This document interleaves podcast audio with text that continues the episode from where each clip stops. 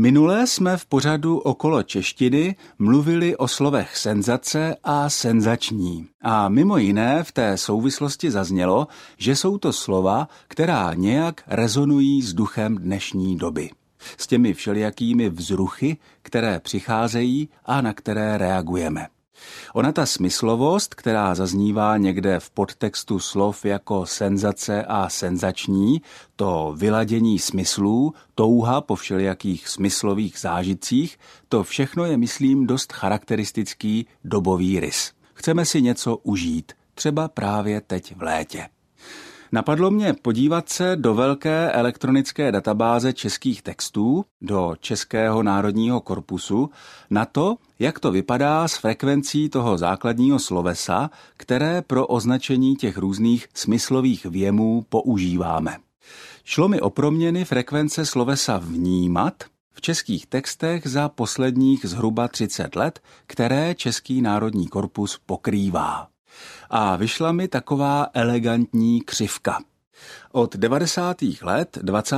století vzrostla frekvence slovesa vnímat v češtině asi na dvojnásobek, a to dosti plynule.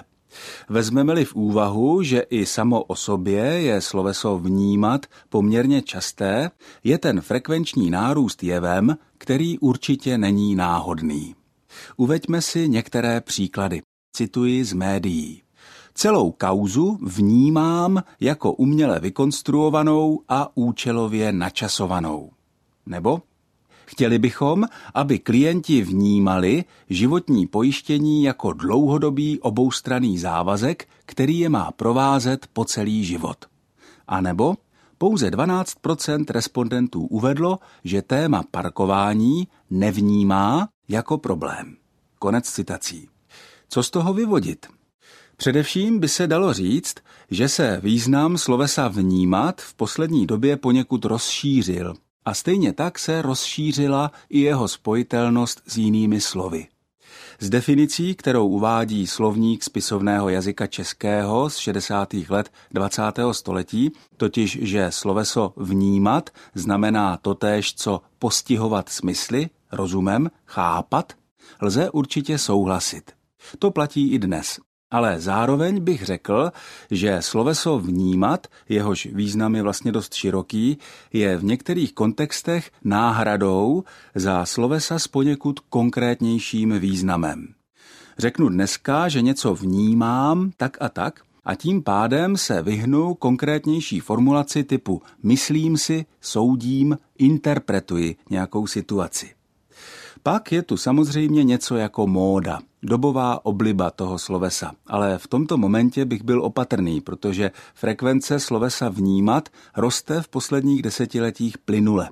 Není tam vidět nějaký náhlý výkyv směrem nahoru, což by znamenalo, že se to slovo stalo dočasně módním.